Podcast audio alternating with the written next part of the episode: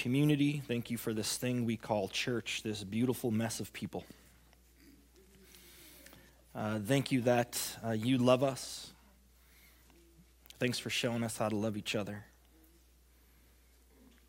And this morning, Lord, I pray that the words of my mouth and the meditation of my heart would be acceptable in your sight, my rock and my redeemer. Amen. Amen. Amen. So, you might know, you might have heard, a few weeks ago I had this surgery thing done. Um, actually, March 13th, the day of infamy. I was grateful that they put me out quick because um, I have a high tolerance for all those kind of drugs they give you, and sometimes I get a little chatty. And so they, they must have known. They just, I was, I was out. I didn't even get to meet the robot or anything like that. But this, this like surgery kind of took the wind out of my sail, I must admit. You know, I've, I've, had some surgeries in the past. I had like shoulder surgery where they go in, they kind of clean some stuff out, and I'll, you know, now I can do this. And I had elbow surgery, and they would say, oh, you know, it's going to be a month before you can lift your arm, and oh, you know, you won't be able to play. I mean, in, in a week, like I'm back, I'm back to work. And so that's what I expected this time. You know, I'm going to go in. Sandy's going, you don't understand. This is bigger. I'm like. And uh, unfortunately, yeah, she, she was right. You know, and, and, and for me, it just kind of, it felt different. Like, like you know when you go in for the tune-up surgery you know shoulder or, or, elbow that's one thing but like when your guts don't work right and they say hey we have to take some guts out it's got this whole different feel or at least it did for me it had this whole different feel. And, and the recovery has been much longer than I expected. In fact, you can continue to pray for me if God brings me to your mind. I'm having a few complications here and there. I had to go back to the doctor. I have a second surgery that I have to have to, to um, augment this one or whatever. So, like, you know, it just, it just feels different. So I'm sitting there. I'm going into this thing thinking, you know, I'm, I am not supposed to go to work. I'm supposed to just chill out. I'm going to be climbing the walls because that's my experience. Like three days in, I'm done. I'm done being home. I need to do something. But this time, it was different. Like, I didn't feel good. And so I, I wasn't climbing any walls. I was just, ugh. And, and I'm on the couch and I've watched every possible Netflix movie that's possibly there to watch. Um, I probably spent way too much money on pay per view movies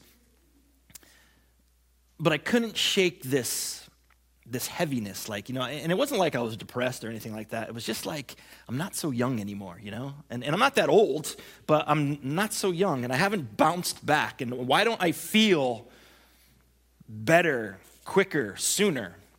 And so as i'm kind of wrestling with this whole thing over over probably within the first week um, you know being the christian that i am i went to the scripture and i said you know god I need, I need something. And so I don't know how I came upon the verse, um, but I came upon the book of Ecclesiastes in this verse. So the words of the teacher, son of David, king in Jerusalem, meaningless, meaningless, says the teacher, utterly meaningless, everything is meaningless. Now, I must say, I did not feel better after this. I didn't feel the Lord's embrace come down upon me and just hug me like I'm his beloved child. I'm like, really? That's what you got for me? And so I'm just kind of thinking through this, and I decided, well, you know, let me, let me just read this book. And so I, I read through it quite a few times. I read through the book of Ecclesiastes. And this time, and I've read it in the past, but this time, this time it just kind of grabbed a hold of me in a very, very different way. And what grabbed a hold of me of it was it's just so honest, like brutally honest with, with life. It says all of the things that we Christians really want to say, but we're afraid to say because we're Christian and we're not supposed to feel like that. We're supposed to feel happy and we're supposed to skip everywhere. And when it rains, it rains Skittles and it's all good. But this book, the writer is just brutally honest about the way he looks at life and the way that life really is at times. Herman Melville would say that uh, the book of Ecclesiastes, he's the guy that wrote Moby Dick, he's a great author. He said that the book of Ecclesiastes is the truest book that has ever been written out of all books. Brutally honest about life and the troubles of life. Brutally honest about, about work, having to work. I mean, many people, many people, maybe even here, you don't like your job. In fact, when you're at work, it's like, you know, and you're trying to work hard and, and you feel like, like doing a good job at your place of work is like wetting your pants in a dark suit. Like, you know, you get a warm feeling, but nobody really notices. And so, but he addresses, he addresses these things about, about work and, and how, how it's just sometimes it feels meaningless or, or how life, life feels like you're just on this huge hamster wheel and you're running and you're running and you're running and you're running and it's spinning around and round and round and you're just not getting anywhere. He's not afraid to call it what it is. And so he speaks about life. He speaks about the, uh, the honesty of never really being satisfied with, with anything. He talks a lot about pleasure, and not pleasure in a sinful way, just, you know, things being pleasurable. We want to enjoy some of our life. And it's never really enough. Like, I've never met a single person who has said, you know, I've had so much pleasure, I just don't need any more in my life. Like, it always leaves us wanting more. We're always looking for the next thing that may bring us some happiness, may bring us some joy, which is, it's not a bad thing. I mean, joy is, is joyful, it's, it's actually good. But there's always this thing in humanness, in, in our humanity, that wants us, that, that we want to have more. It, you know, in, in, an initial reading of, of the book of Ecclesiastes, it feels like the guy wakes up in the morning, right? Monday morning. It's a Monday morning book. He's got his old bed head. You know, they didn't have showers back then. And, and, and he's in his ancient pajamas. I'm not quite sure what those would look like. And, and he's buttering his, his toasts, maybe his matzah, I don't know. And it lands jelly side down. He goes, You know, I'm done. And he sits down and he decides to write this. It's all meaningless. Meaningless, meaningless. And he just rants this Monday morning rant for 12 chapters. But in his honesty, what he is talking about is what life looks like if we pursue only what the world has to offer and we leave God out of it. He's looking at life as being like people are going, you know, I want this and I want that and I want this other thing. And they forget about God and they're only running after these material things that the world has to offer. And we know the world has a lot to offer materialistically. And he goes, man, it's, it's just all junk apart, apart from God. Like the, the, the writer or the, the book ref, is referencing Solomon he had more money than anyone. In fact, anything that he wanted, he just had, he could get. And yet, for him, in the end, it all felt meaningless. Everything that he accomplished was meaningless. And his point is if we run after those things, the things of the world, in the end, we're going to be frustrated if that's all we're going after. I found that as I read through the book a few times, it deals with the really hard questions of life that people were probably asking then, he was asking them, and that people uh, even ask today. You know, what is the meaning of life? Isn't that the big one? Why are we here? Or sometimes, why, you know, why am I so unhappy? Does God even care? Why is there so much suffering in the world? Why is there so much injustice in the world? Is life even worth living? You know, these are the questions that people have always asked, but I, I found that many times they ask the question and they just settle for the superficial answer because I think people are afraid that if they press into those questions, they might not get the answer that they hope for. They might not get the answer that they, they think they're going to get. Why am I here? What's the meaning of life? Why am I so unhappy? Well, you know, you need a better job. Oh, that's easy. I'll find a better job. Oh, you need a better car. Oh, I'll get, I'll get a better car. You need the iPhone 7. That I might agree with. But anyway, I mean, you get my points.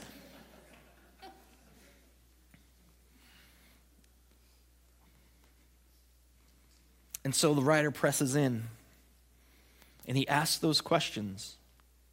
And he's not settling for the superficial answers, he's not settling for those answers on the surface he honestly presses into the heaviness of life. And it feels very, if you just read it through without really spending time in the book, it feels very emo. But what it's offering, Google that for those you don't know that.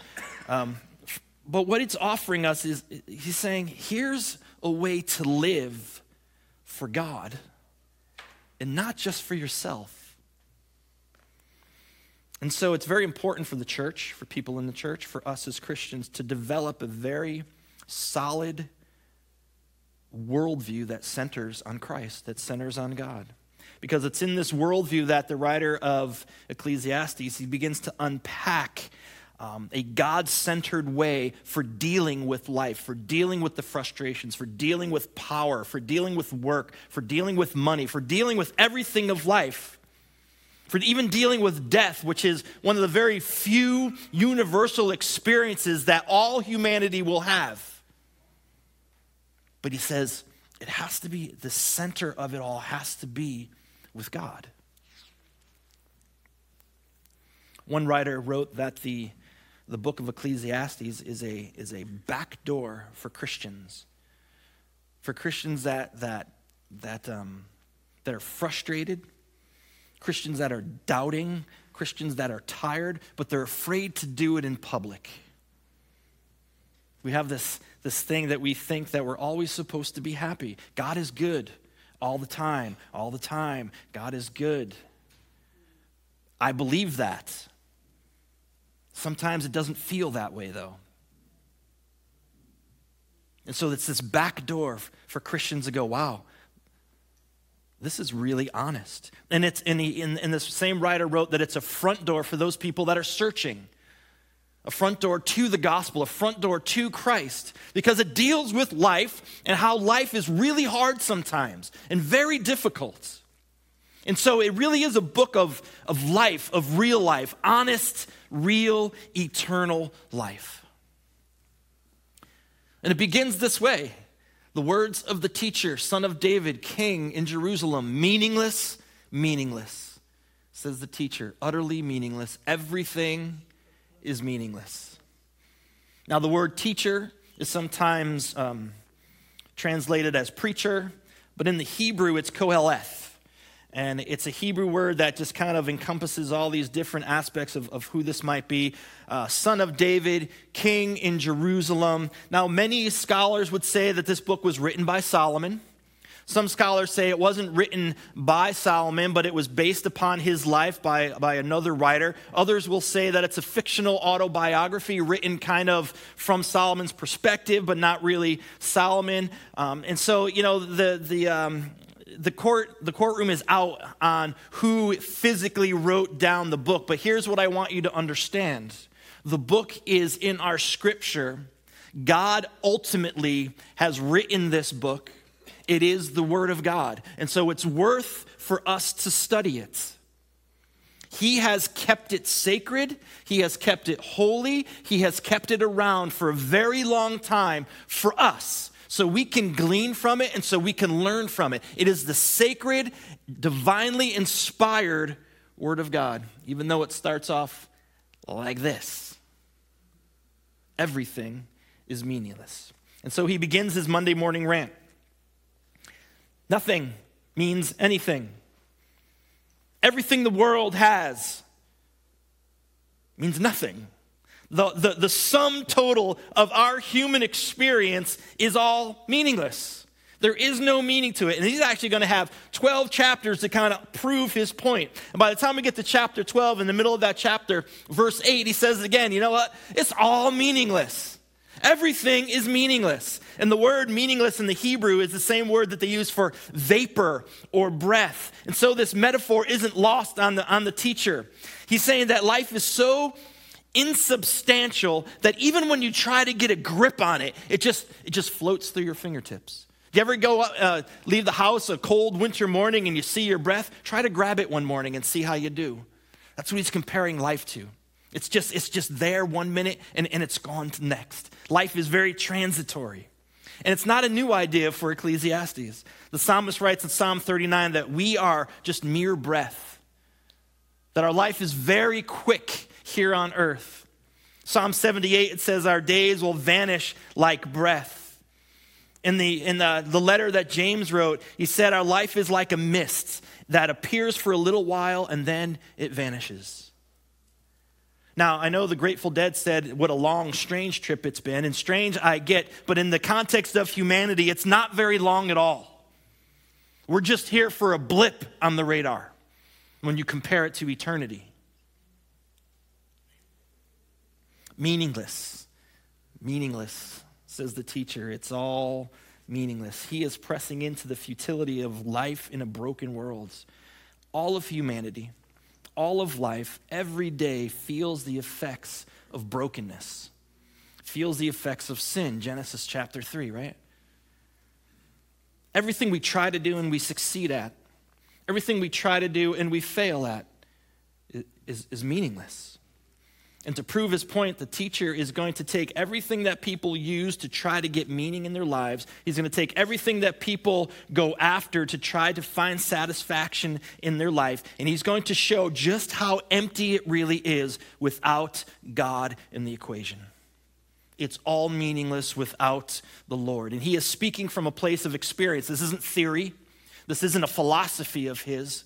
He's lived it He's experienced it, and he wants to share what he has learned. Now, you know, as, as I was kind of thinking through this, some people find satisfaction or they look for meaning through knowledge, through learning, which is a good thing. I mean, knowledge and understanding is a very good thing. I encourage you to become more knowledgeable in those things that you're passionate about, to become more knowledgeable in, in the scripture. But the teacher did the same thing. And, and look at what he writes about it. For with much wisdom comes much sorrow. The more knowledge, the more grief. Huh. Awesome. We, we went to, a few weeks ago, we went to a birthday party of some friends, and their, their daughter was turning one year old, one years old. And I was sitting and, and watching her play with this little block. And she was just kind of looking at it and examining it like it's a diamond, you know, looking at all the facets. And she was just looking at it, banging on the floor a few times. She knows nothing. But yet there's this contentment in her. I mean, she didn't even know to put the square block in the square hole. That's how little a child knows. But yet I thought she has no regrets of the past, she has no worry of the future. All she has is this one minute this, this, this present moment and a block. And she was content. And as you think through that, you know, if, if ignorance is bliss, that saying, it's true.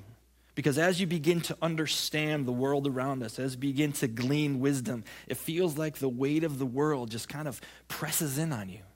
And when you begin to understand the news, when you begin to understand what's happening in other countries, when you begin to understand what's happening in this country, when you begin to understand what's happening in inner cities, when you begin to understand that, hey, they're going to have to take a section of your bladder out, oh, fun. The weight of this knowledge can be sorrowful at times.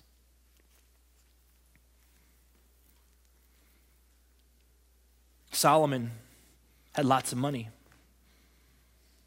And he just did whatever he wanted. He built things and he worked and he worked. He achieved. He was trying to make a name for himself, maybe. I don't know. But even in his work, which he had all the money in the world to do, this is what he wrote about it.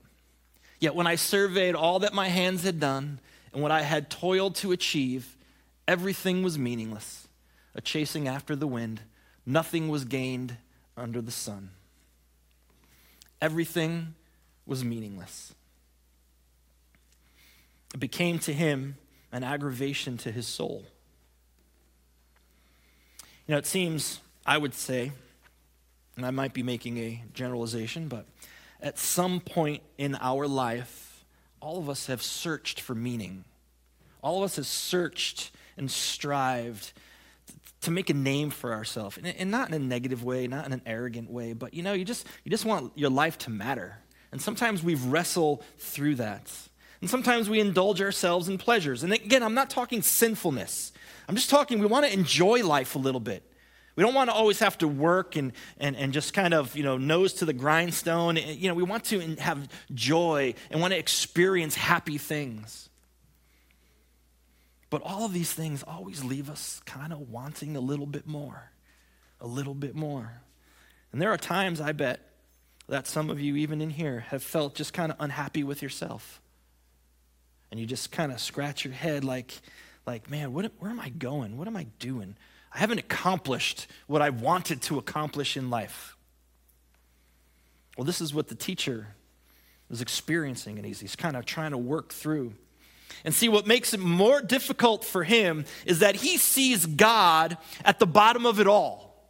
He sees God is, is part of the meaninglessness of what's happening. Now, he never gives up faith. He knows that God is all powerful, that God is sovereign, but it doesn't make things easier for him.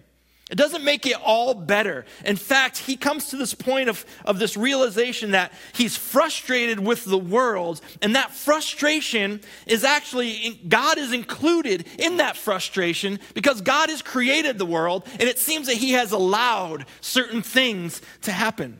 And so he's frustrated with God. Have you ever been frustrated with God? I will give you permission to be honest. It's okay frustrated with God. Have you ever thought about, you know, it's just, it, it's, it's not worth it. It's not worth the hassle. Nothing ever works out the way I've planned it. Nothing goes the way that I've hoped it to go, that I've prayed that it would go. And it seems like God doesn't even care. He doesn't even want to get things back on track. Maybe even worse, he, he can't. I mean, I, I really believe if, if the teacher has experienced these feelings that I know, man, we have at some point in some time of our life. And so he takes an honest look at it all, at life. He doesn't avoid the hard, hard things. And if you take the book as a whole, cover to cover, chapter 1 to the end of chapter 12, there's this thread that runs through it, though very subtle at times, that he holds on to this, this it's an unflinching hope that God is still God no matter what.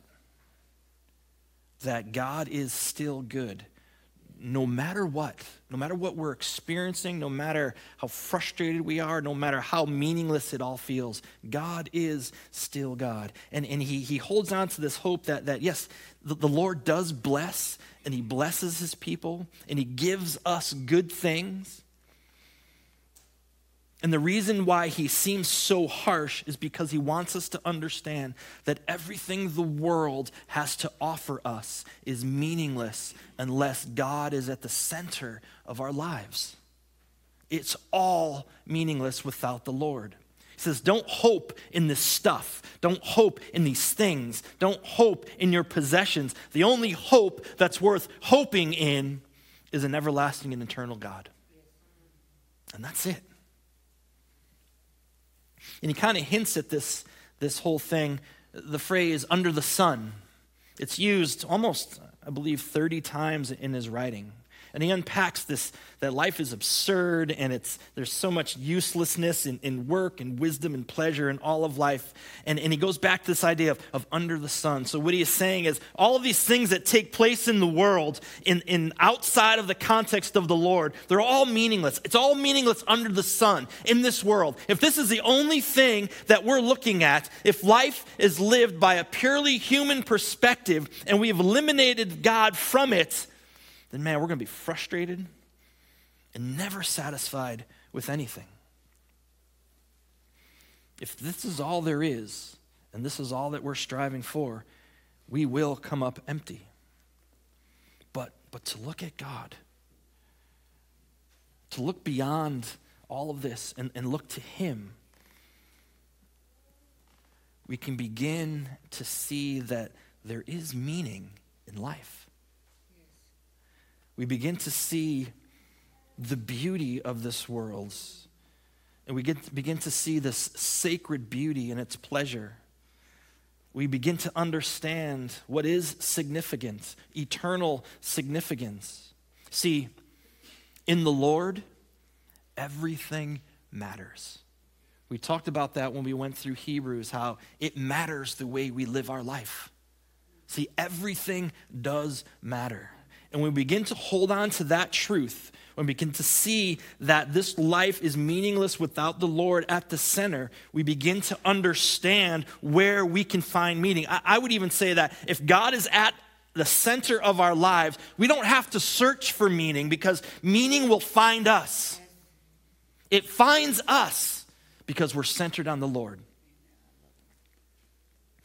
And so he gets through, he goes on this entire rant, all these chapters, and he comes to the end. And this is actually the second to the last verse.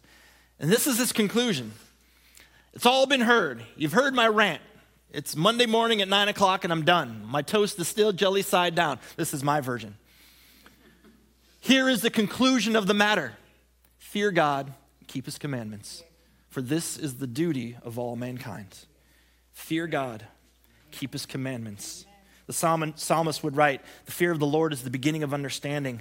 The teacher of Ecclesiastes says it's not only the beginning, it's also the end. It's the goal existence for people that we would fear the Lord our God and obey what he has called us into. But yet, to begin to know him in that way, to begin to love him, to begin to enjoy him, that we have to realize that what the world offers us is completely empty without him. We have to we have to develop this healthy detachment of things. And I don't mean that you don't care about anything anymore, you don't care about your job, you don't care about your house, you don't care about relationship, but there's a healthy detachment that it matters it ma- there's there is nothing meaningful in life unless we have the Lord at the center. And so we detach from those selves. We don't define ourselves by our job or the little slate on your door or by what people have said about you. We define ourselves by who the Lord our God has made us to be. In His eyes is where we find our meaning, our value, and our definition. And so we detach in a very healthy way from all those things around us. See, what, what the book of Ecclesiastes writes is this all kind of forgive the term, this all kind of sucks outside of the grace of God. It's not worth living outside of the grace of God. Without His grace, we, we have nothing. And so the book of Ecclesiastes is a book of hope, and it's a book of light. It's, it's really not depressing. Like it took me a while, a few times to read through that. Like I opened it up for that first time, looking for the hug, and I got, it's all meaningless, Dennis. Suck it up. I'm like, huh, awesome. But it's a book of hope and it's a book of light. Because life is meaningless without the grace of God. And the grace of God is Jesus Christ. And when we come to that place and we live in that truth, we can stop looking for this world to satisfy us. We can stop looking for the things of this world to try to bring us happiness or pleasure. We can begin to live for the Lord by living for other people. And meaning will find you. You don't have to search for it anymore. Because we're never going to find it outside of the scripture. We're never going to find it outside of Jesus Christ. See, when we look to the Lord, what do we find? We find Jesus. Jesus Christ, God's grace, God's love, God's mercy, God's fulfillment, God's peace in the flesh, Jesus Christ. It's all given to us through Him. Paul writes in Romans chapter 8 that the, all of creation has been subjected to the frustration that sin has brought. And so even creation feels the angst that we all feel about life and just kind of pressing through this thing, nose to the wheel, and, and just trying to get through it. But it says that one day, Jesus comes back, he puts it all back together again. He makes it all whole, he heals everything. That's the promise. And so we're going to explore over the next, uh, I'm thinking six months. Don't hold me to it. The book of Ecclesiastes. And we're going to go section by section, line by line, and we're going to see what the Lord would have for us, his church. Deal? Deal. Deal. Father, I want to thank you for your word. I want to thank you that you've caused it to be written and you've kept it for your church. Now, may we grow into who you have called us to be. May we grow into who you have created each one to be. May we understand how valuable we are in your eyes, the creator of everything. And may we take that and then love one another within the power of the Spirit. I pray this in the name of Jesus. Amen. Amen. And again, see Lorianne to sign up uh, for the meal train for Tony and Roxanne. I love you guys. I'll see you next week.